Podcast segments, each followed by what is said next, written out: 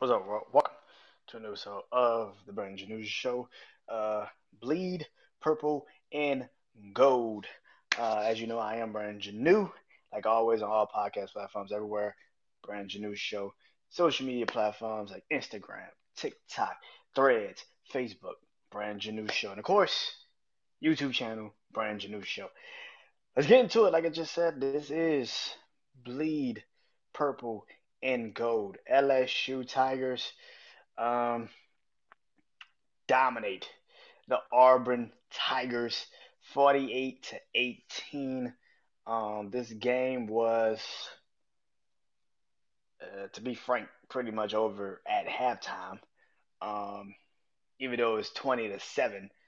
Um, Auburn could not throw the ball today. Uh, I didn't know how bad Auburn's offense really was but they are terrible. Like that offense with no quarter, like they don't have a a passing rhythm. So it seems like this, these guys don't know what the hell to do. Um, this was a bad game. Uh, which again, this is kind of what I thought of this game, and I'm I'm pretty sure this is what the defense of uh, LSU needed because the secondary could the, the secondary of LSU could just kind of sit back and relax and kind of uh, take advantage of certain things that Auburn just could not do. Um, you know, like I say all the time when I talk about LSU, I'm not too, uh, I'm not afraid of uh, what the offense is going to do because the offense is just capable of just dominating um, any team. They can shoot it out with any team it's about the defense. And this is the best I've seen the defense look since the Mississippi State game. But on top of that, again, Auburn can't fucking throw the ball. So when Auburn could get into a rhythm, you saw the secondary of LSU struggle. They couldn't move. They couldn't. They couldn't stop these guys. Penalties galore today. It was a lot, a lot, a lot, a lot of penalties um, on LSU, which you cannot also have in a situation like that.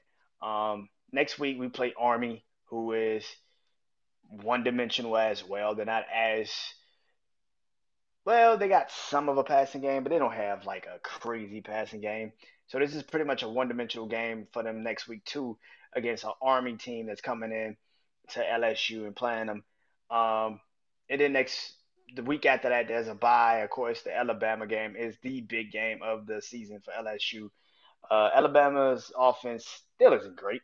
Uh, I don't know what the fuck they were talking about today about like how their quarterback is now starting to get a rhythm because, bro, you you ended up ten for twenty one. Now again, LSU's secondary sucks, but I think even in that game they could be moldy, they could be very very motivated to play uh, up to standards that they might not have ever played up to. So, um, yeah, this game was was LSU dominance. Uh, something else that I saw early in this game was LSU got the ball first, which is rare for LSU. The last couple of games, they usually give the ball up to to the team, and um, that was that was the thing about this game that we started the game first, and which means our offense got in rhythm first. Uh, and I'm not gonna say and say that that like last week when we played against Missouri, we didn't get the ball first because we did but we were at home for the first time in a long time, and we played like that. We played like we were feeding off the home crowd. We played like we were enjoying what we had. Um, again, this is this is a LSU team. Defensively, is a work in fucking progress. I don't think they're 100% set in stone. Uh, we still have a chance to get into the SEC championship game, and after that, anything is possible. Um, but yeah, Auburn, like I said, Auburn tonight was just they didn't have the offense. They didn't have. Uh, uh, if you could, LSU is really great at stop. Well, sometimes it's good at stopping the run, not great at stopping the pass, and that's the one thing about us. You got to beat us through the air, and if you can't beat LSU through the air, then that defense could just kind of hover around and catch a Um, and catch you. Uh, the one thing about Army's offense that I do know the one thing about Army's offense is that, like I said, they're not great at passing, but they do triple option. So the one thing about LSU's defense that has struggled, and even in tonight's game where Auburn could do it, was um, misdirection. That's the one thing about LSU's defense that I'm still a little bit questionable on is like misdirection. It gets us all the time. So I don't know what happens when it's all said and done. Uh, but I do know this: we play we play Alabama November fourth.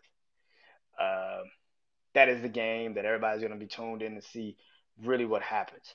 Ole Miss still got some games in front of them. They still got to play Texas A&M, who lost today to Tennessee, and they still got to play Georgia.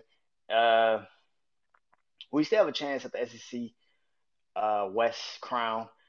We have to beat Alabama, and somebody has to beat Ole Miss.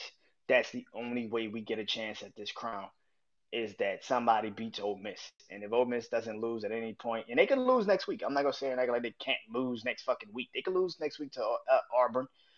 Ole Miss's defense isn't super great. They're, they're they're not great at all. Like they can they can get ran on, they could get fucked over. So anything can happen. The problem with this game that I think a lot of people are not gonna probably really pay too much attention to is the fact that um, Auburn caught a rhythm with their pass a little bit tonight. Auburn's offense hasn't passing wise hasn't always been great since Cam Newton really left. Shit, I can't even say that. Probably since Nick Marshall left. Um, but yeah, I think I think at the end of the day, man, LSU was good, man. LSU was a good team, man. But we got a lot of problems with that. Like I said, offensively, I will never be worried. I am not scared because as long as that offense is on the field, I believe we're going to score. That is not a problem for me. That defense, you had pretty much a one dimensional offense. So you really could just do what you need to do to win this game. And next week you got the same situation, one dimensional offense. That LSU, that LSU defense offense is going to run through our Army. But to get ready for the Alabamas and the other games that we got on the schedule, we still got Texas A&M at the end of the year. Um, that's kind of the question, man. That's kind of the, we still got Florida to play. We haven't played Florida yet, so you know it's it's a it's a this is a this is a bit of a of a of a of a situation at hand.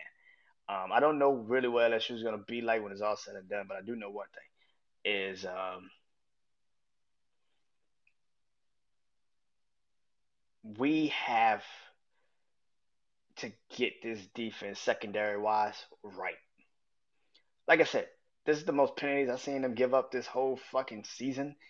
We do do stupid penalties late in games, so it kind of does make me feel like, damn, this is kind of like the Saints. Um, this is why I always call the Saints and LSU defense the same damn defense because literally it's like a bend don't break type of mentality. And um, but yeah, I, I can't wait to see what happens. Not next week because I feel like we're gonna kind of beat Army, but the week after, that, and I'm not gonna even say and say we could beat Army like that because it's LSU. That defense any day could just be a fucking bad day, and then anything could fucking happen.